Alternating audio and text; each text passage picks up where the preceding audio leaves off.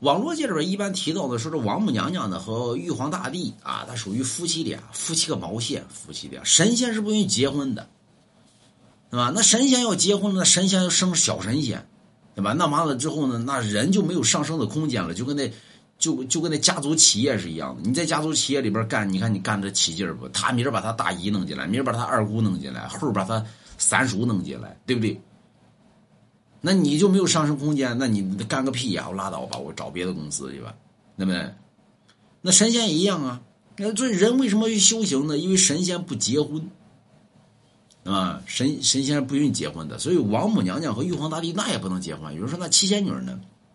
七仙女，人家玉皇大帝是张家庄庄主，所以在未得道之前呢，人家就生了孩子，生完孩子之后才得的道，生得仙嘛，对吧？所以神仙是不让结婚的。二一个，王母娘娘要比玉皇大帝要长上亿岁，对吧？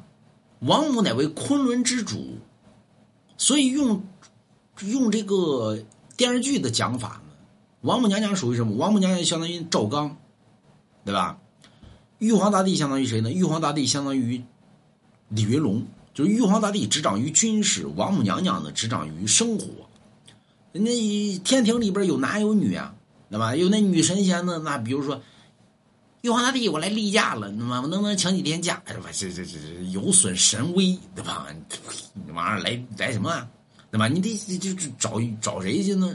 生活啊，有有这个叫生活指导嘛，对吧？去找王母娘娘去，对吧？所以王母娘娘管俩人属于同事关系，而不是夫妻关系，因为神仙是禁止结婚的啊。二一个王母的地位要在玉皇帝大帝之上，那么不信买龙王家。